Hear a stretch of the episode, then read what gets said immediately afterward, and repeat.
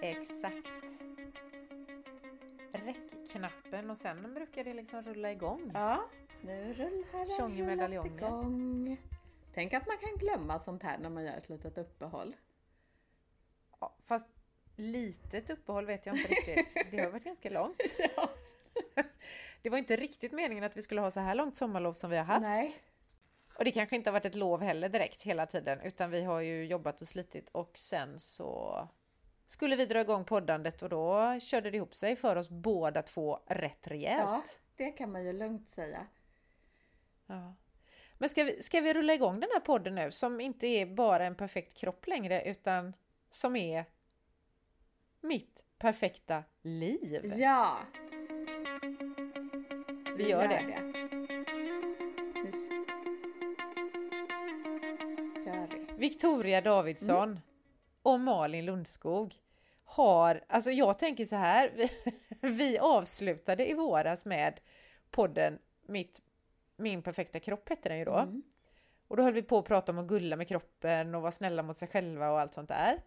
Eh, och är det så att vi nu har varit så snälla mot oss själva så vi behöver inte fortsätta med det? Ja, det är precis Eller vad är det som har det hänt? precis det som har hänt. Nej, men det var ju så här. Vi tog ett sommarlov och jag ville ha långt sommarlov för vi har ju haft så kort alltid. Så tänkte jag nu ska jag ta hand om mig själv och gulla med kroppen och bla bla bla. Sen hände det ju två jättestora saker när vi, precis när vi skulle dra igång igen. Ja. Då råkade ju din restaurang brinna ner. Och min mamma dog. Och då, Alltså det här är helt sicka grejer. ja. Och då kändes det ju plötsligt så här. Ja, för det första behövde man ju en paus. Podden var ju inte det första man tänkte på liksom. Men sen kände vi väl båda två när vi skulle sätta igång igen att vi behöver, det har hänt så stora saker för oss. Vi behöver förändra lite i podden också. Ja, så är det. Så att egentligen det här att vi har nu har, det är inte bara så att vi har bytt namn på podden för att vi tyckte det var fräckare att den heter Mitt perfekta liv, utan det är ju verkligen det här att det, det perfekta som vi ju har varit ute på jakt efter, det finns det ens och eh, det finns ju saker som går åt helvete, men det är ju sällan man hör talas om dem och det är ju sällan vi pratar om dem utåt också. Mm. Eller det är klart att jag har ju pratat om branden, men alltså det har ändå inte varit det här, vad fan hände egentligen? Mm. Ja, och det finns ju så många saker, tänker jag, för det behöver ju inte vara de här äh, megastora äh, brand och död. Det kan ju vara små saker i ens vardag som går åt skogen. Och, och då Ja. liksom, ja det kanske man säger till sina närmsta vänner, men sen ska man alltid hålla en så här äh, snygg fasad utåt. Och, och då kände vi väl båda två att det får, nu, nu, ska, nu får det vara nog med det. Nu ska vi tala om alla våra, när allt går åt skogen. Det ska ni få höra.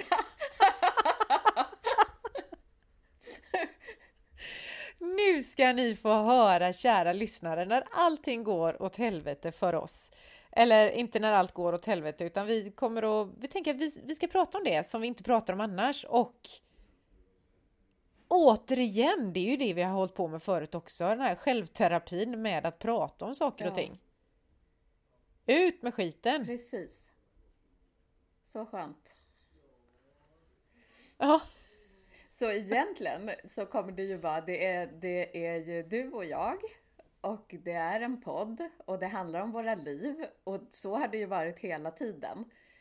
Och vi Ja. kommer säkert prata om eh, våra kroppar också nu med, men eh, vi kommer även prata om annat.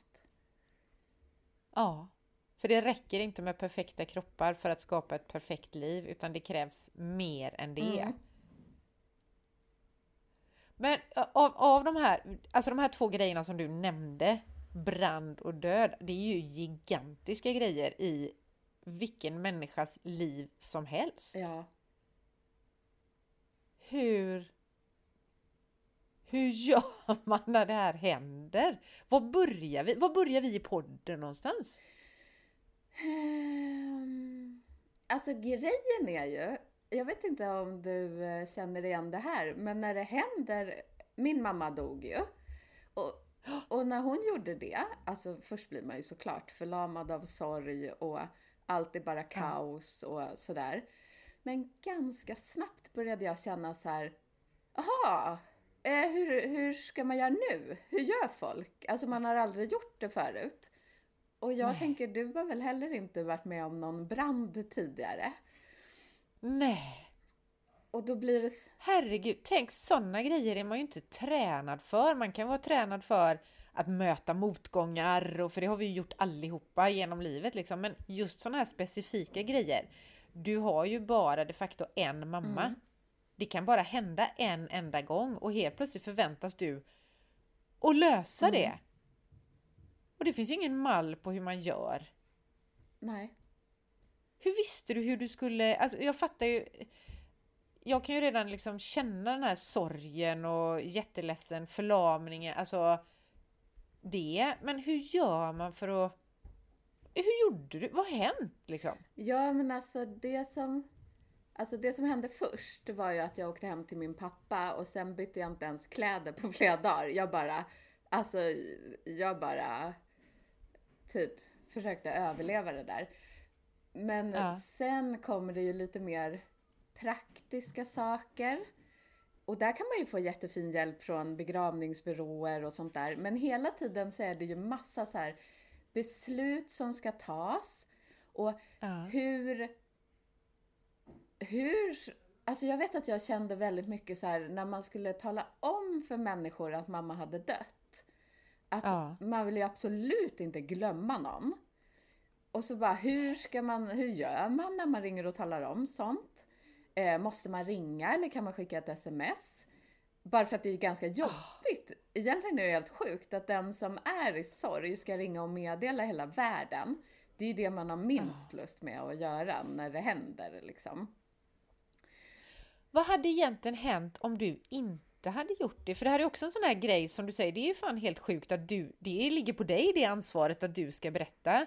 Och samtidigt så har ju de runt omkring dig som kanske de kanske har hört av någon att det här har hänt och vågar inte närma sig. Men måste det ändå vara du som är den som ska berätta? Det kanske inte måste, men om man inte berättar, då vet ju... Då går det ju bara ryk, rykten på byn, typ. Mm. Exakt. Och så. Men jag kände eh, en smart grej var att lägga upp på Facebook, för då ser ju alla.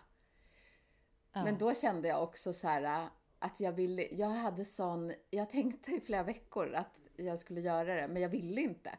För att i samma sekund som jag gjorde det så var det ju också på riktigt. Ja. Men framförallt så tror jag att jag tänkte, och det går ju igen i hela mitt liv, det har ju alla som har lyssnat på min perfekta kropp har jag hört det här tusen gånger. Att jag går runt och tänker så här. Hur skulle andra gjort? Hur är det tänkt oh. att man ska göra det här? Men oh. jag tror att i sådana här tuffa situationer, det är ju då man ska försöka bara stå stadigt, göra på sitt eget sätt och skita i vad andra tycker och tänker. Ja. Och, det, och då tänker så här, men när man är sådär vilse och aldrig varit med om det här förut och kommer aldrig vara med om det igen ju. Mm.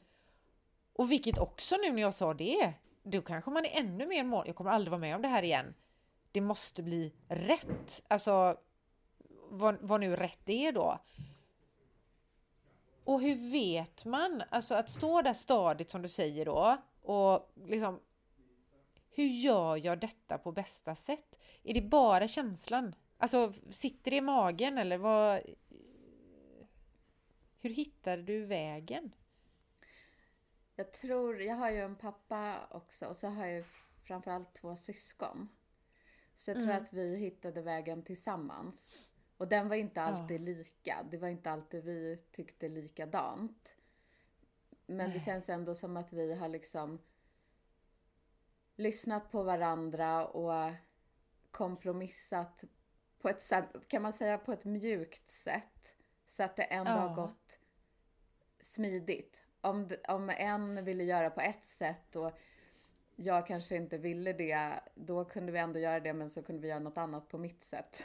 För vi är ändå tre Ja. helt olika individer liksom. Men du, vad fint det var då, kompromissa mjukt. För att det är inte så här, för jag tänkte, när du pratade så tänkte jag, ja men det här med det är ju att skiljas från någon då, då tänkte jag på skilsmässa och alla skilsmässor där det verkligen går åt helvete och det är barn inblandade och de bråkar om barnen och det är in, ing, där är det inga mjuka kompromisser. Det kan säkert vara det, men jag tänker med de här som man du vet, hör talas om då, där det inte finns de här mjuka kompromisserna. Mm. Alltså det är ju jätteviktigt att se för att att det går att kompromissa mjukt, att det inte handlar om vinnare och förlorare utan att det handlar om mamma i det här fallet. Mm. Att man har henne i första rummet och inte bråkar för att du ska ha mest rätt eller din syster ska ha mest rätt utan vad är bäst för mamma då? Eller hade, vad hade hon tyckt och tänkt? Eller tänker man på det? I den? Ja, framförallt när det gäller eh, själva begravningen så vill man ju att den ska vara som mamma liksom. Ja. Eh, och, och sen är det ju så dumt. För, för då ska man ju säga, nu hade mamma fyllt i, det finns ju någonting som heter Vita arkivet. Som är Ja. när man har dött så kan man liksom ha skrivit upp hur man vill att det ska vara. Så en, de, Var hittar man det liksom? det, jag tror att det finns på Fonus hemsida. Ah, Och nej, nu måste jag hosta, vänta. gör det. Jag kan ju säga så här, i våra perfekta poddstudios då, i den här perfekta podden. Jag sitter ju, så jag hoppas inte det ekar för mycket när jag pratar, för jag sitter ju, vi ska renovera hemma, så jag sitter ju, jag har ju hemmakontor, så det är inte så att jag sitter på en glassig poddstudio, utan jag sitter just nu inlindad bland kuddar och filtar för att vi har liksom inga möbler kvar, inga gardiner, inget, inget på väggarna, så att jag känner att det bara ekar här inne. Och eh, du sitter och hostar, så att eh, så kan det också gå i en Jag perfekt, och hostar. på ett perfekt liv. Men Mm. nu när vi pratar om det, då kan jag ta av mig min den här tröjan som inte jag vågar ta av mig för att jag tänkte att det skulle låta så mycket.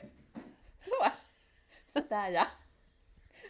Ja, Jo, men eh, på Fonus, fonus.se tror jag, där kan man hitta Vita arkivet och då kan man liksom fylla i där hur man vill att det ska vara när man dör. Det har jag gjort nu. ha. Eh, Min mamma hade Ja. gjort det också fast pyttelite och så hade hon tagit så här väldigt sorgliga låtar som hon ville ha på sin begravning. Och de var fina Åh. men, men vi syskon, vi var ju så här. Jag tror att det är viktigt att man kan också hålla på och skämta lite när livet ändå är skit. Bara för att Ja. klara av det liksom. Så vi var så här, åh var hon tvungen att ta de här jättesorgliga låtarna? Kommer vi börja gråta? ja, så. Um, men jag rekommenderar alla att fylla i Vita arkivet. Man vet aldrig vad som händer och då är det snällt om man har förberett lite. ja, det är klart att det är. För det är ju hopplöst att stå där ensam och eller ensam är man ju inte då, ni var ju några stycken kvar, men att veta vad ville hon då med detta? Liksom, vad hade varit bäst för henne? Man tror att man vet, men man har ju olika uppfattning. Mm. Din pappa känner ju din mamma på ett sätt och du känner henne på ett annat sätt och dina syskon på ytterligare andra sätt. Ja, och jag tänker också så här, för det är ju precis så. Och sen, eh, för jag skulle vara med och göra kistdekorationen, alltså blommorna som man har på kistan. Ja. Och ehm, då var ju min syrra så här, för jag är den i familjen som jag gillar när det är så här storslaget och guld och glitter. Och, och syrran bara, mm, men det, det behöver kanske inte vara allt för pråligt. På mammas kista, för mamma var inte, hon gillar inte guld och glitter. Nej. Eh, Men ehm, jag hade inte tänkt göra pråligt, men jag tyckte det var roligt när min syrra sa det, att hon känner både mamma och mig liksom. Så hon bara, nu måste det här bli någon kompromiss mellan Vickan och mamma. ja, men en annan sak som också var svår, och då tänker jag framförallt för mig som egen företagare, för mina syskon är anställda. Och då tar man ju kanske ledigt om ens föräldrar dör. Och det är ju inget konstigt ja. alls. Men jag som egenföretagare, jag jobbade ju först på som vanligt. Oh. Och tänkte så här, ja men jag tackar ja till jobb och jag måste göra dem och jag har liksom aldrig tidigare avbokat jobb. Nej. Så för mig var det en jättestor grej. För till sist insåg jag att jag kan inte jobba nu. Det går inte. Jag klarar inte Nej. av det. Men då var jag tvungen att ringa mina kunder och säga att jag kan inte jobba. Och, Sa du varför då? Ja. ja. Alla förstod såklart. Ja, jag tänker det. Det är ju ingen som... Det kan man ju inte säga. Men du, skärp dig nu. och alla var jättesnälla och de sa också, alltså jag har eh, för bra, men att de kunde vänta på mig tills jag känner att jag kan jobba. Så oh. det är ju fantastiskt. Det är jag jätteglad för. Men jag trodde, jag trodde kanske inte att de skulle bli arga. Men Nej. jag trodde att de skulle bara, jag kommer fort som tusan och hämtar mina grejer och sen anlitar jag någon annan. Det här är inte skött snyggt, tänkte jag att de skulle säga. Ja, precis. Jag fattar den känslan mm. alltså. För att, så att jag tänker, så här, kan det också vara så här att i, i det här jättesorgliga och hemska kan det också vara så att man lär sig någonting, alltså att du har, du har lärt dig nu eller fått träna en gång extra i alla fall på att säga till dina kunder att det funkar inte just nu. Mm. För att som, alltså vi som driver eget är ju jättemåna om att vi ska göra det, vi ska göra det vi har lovat och vi ska göra det jävligt bra, eller det är man ju som anställd också tänker jag, men just att våga ta det där steget då att säga att just nu så har det kört ihop sig. Nu, hade, nu var ju din anledning väldigt speciell, men jag tänker att det kanske ändå är en träning på att människor, kunder generellt, är inte så farliga som vi tror. Ja, men jag tror det. Det var jätteläskigt att göra det. Ja. Men det var också, för när jag frågade typ kompisar och så om råd, då sa ju alla så här. Ja, ja men det, det är klart att du ska tacka nej eller säga liksom att du ska avboka jobb nu, det är ju inget konstigt. Det ska du göra om det inte kommer drabba dig ekonomiskt. Och då kunde ah. jag känna lite så här, fast det är ju det det gör, för att om jag inte jobbar får inte jag några pengar. Så att Nej, det kommer det ju. göra. Det fattar ju vem som ah. helst. Men sen ah. kom jag på det här med att det är inget konstigt för att jag gör samma sak som folk som är anställda. Fast de behöver inte ringa upp, de behöver ringa sin arbetsgivare och säga nu kan inte jag jobba. Ja. Och då måste ju vi som är företagare också kunna göra det. Ja. ja. Fast vi får ringa våra kunder istället. Så att, ja, det är lite jobbigare. Men, men, ja, men det är i alla fall en stor, eller jag har lärt mig massor av det här med min mamma. Men när det gäller företaget så är det här en stor lärdom. Och när det gäller mig själv som person så har jag lärt mig att sorg är väldigt konstigt. Det går upp och det går ner. Ja. Ja, för du, jag tänker på det här, den perfekta sorgen, apropå perfektion som vi ändå kommer att snöa in på här i podden. Mm det finns ju den också, jag tänker när man tittar på filmer och man läser böcker och så här. Den här perfekta sorgen då, man gråter ju mm. och är helt ifrån sig. Och sen är det nästan som du sa det här, jag tycker att man måste kunna skämta mitt i detta då. Och det, det kan jag tycka också, men att det är klart man ska kunna det och det är ju en liksom, på något sätt är ju det en överlevnadsgrej att man faktiskt kan skratta också och se ingen sorg utan all liksom kärlek som har funnits, annars hade man ju inte varit ledsen. Mm.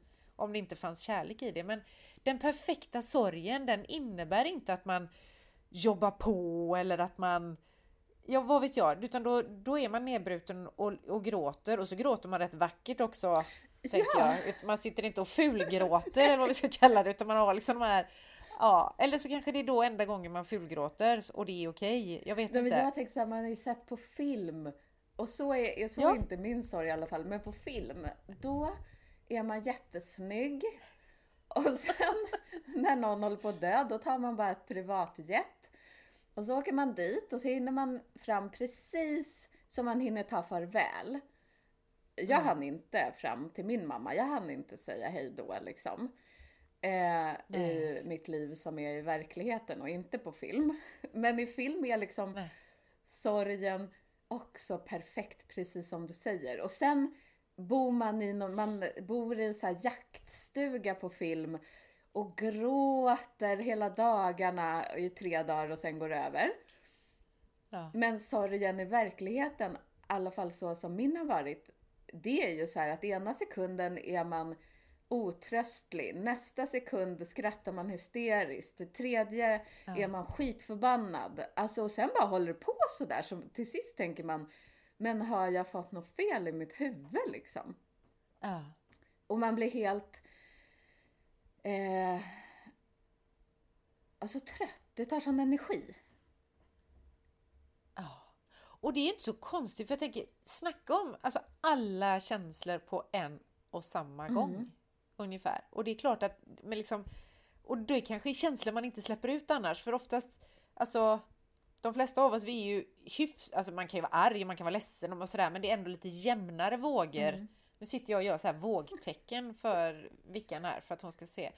Medan det här blir ju värsta liksom berg och dalbanan snarare. Det är högt och det är lågt och det är liksom och det är tra tusan att det tar på krafterna. Ja.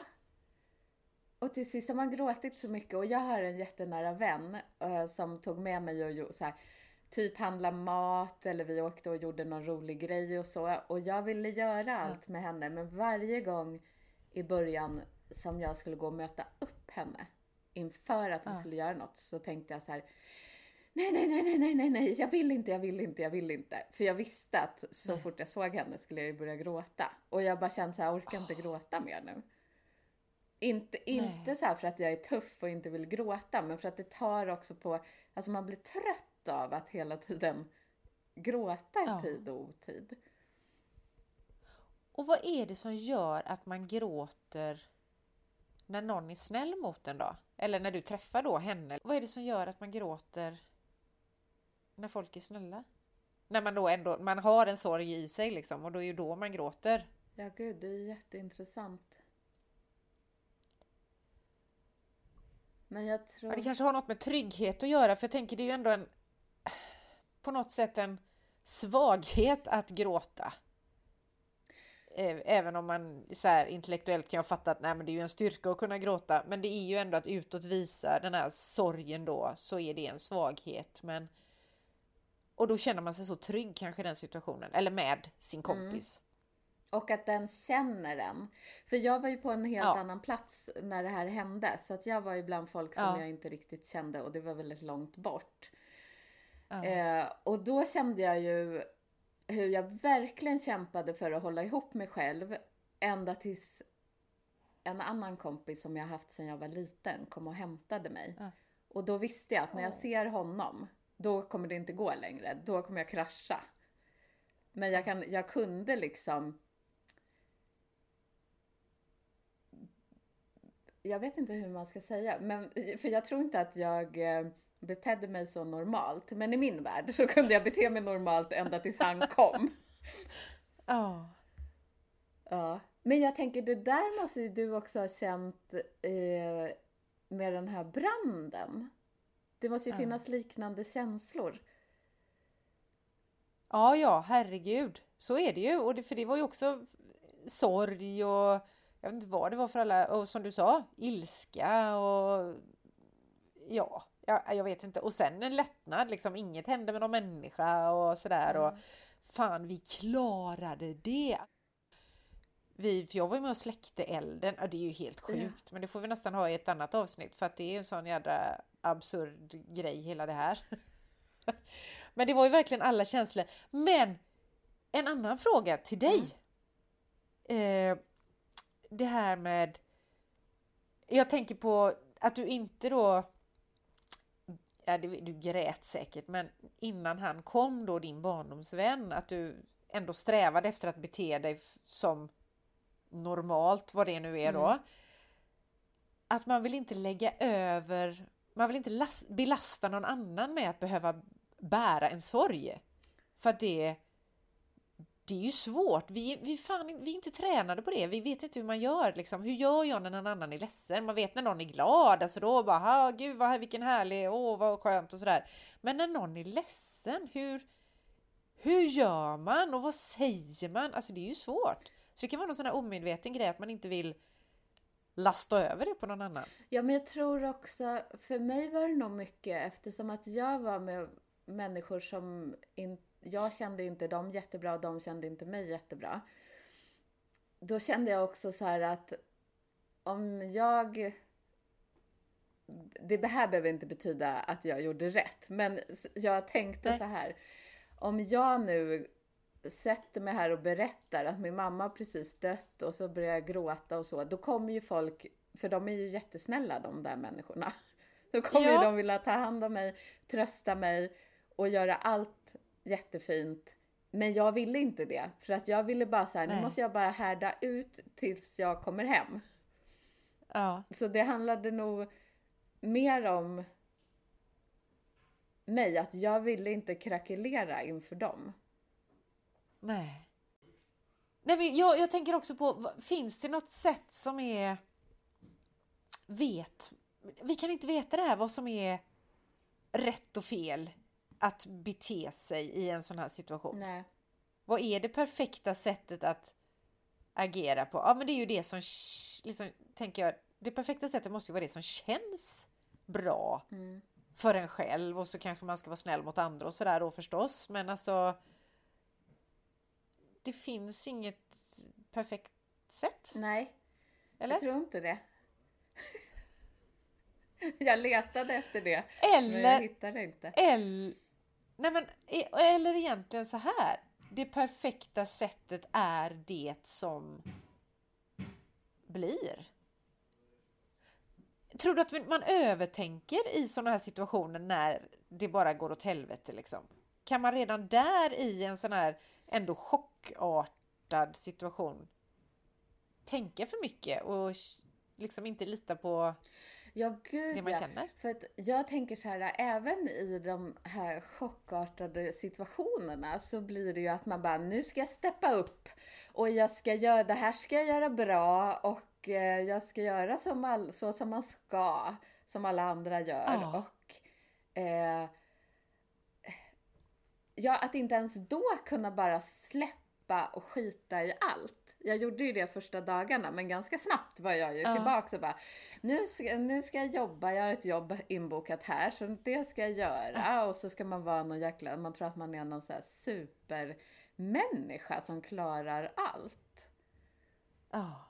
Men det har visat sig att jag klarar inte allt. Nej, det är otroligt egentligen. Det kan man lätt tro. att just du gör tycker jag. Men... Eftersom du är så perfekt som du ja, är. Ja, men tack detsamma. Ja. Har vi något, kan vi, du brukar ju vara sån här, våran expert på att knyta ihop säcken liksom.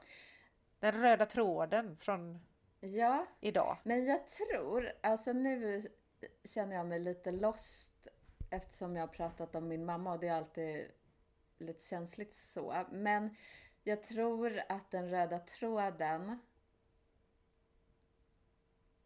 är ett. Vad är ens perfekt? Finns det ens en mall för vad som är perfekt? Och hur saker ska göras? Och, exakt. Skitspännande fråga. Den tycker jag vi plockar med oss vidare in i framtida poddavsnitt. Och jag som inte är lika mycket expert som du då på att knyta ihop trådarna, eller den här säcken. Jag eh, tänker också att den perfekta sorgen, Mm. finns den? Nej. Jag tror inte den finns. Alltså fy fasen, tack för att du har delat med dig av detta. Vilken jädra ynnest att få prata med dig om din mamma och din sorg. Tack, det var fint att få göra det. Det var Mm. det. Det var till och med helt perfekt. Vilket perfekt liv man har. Eller hur? Vi ses igen om två veckor. Mm. Så varannan fredag kommer vi att släppa mitt perfekta liv. Mm. Och vill, är det så att man nu känner så här mellan de här omgångarna vill få tag på oss eller prata med oss eller fråga oss frågor. Då funkar ju det också. Då finns ju vi i våra sociala kanaler. Mm. Du finns på fotograf Victoria Davidsson på Instagram till exempel. Och du finns också på Instagram, men nu blev jag plötsligt osäker på Vem är jag egentligen? Malin Lundskog. Exakt, Malin Lundskog. Det är jag. Och jag har malinlundskog.se som hemsida. Och du har victoriadavidsson.se. Ja. Där finns vi också. Yes. Ses om två veckor. Stort, stort, stort tack för idag. Tack för idag! Ha det gött! Hej då! Hej!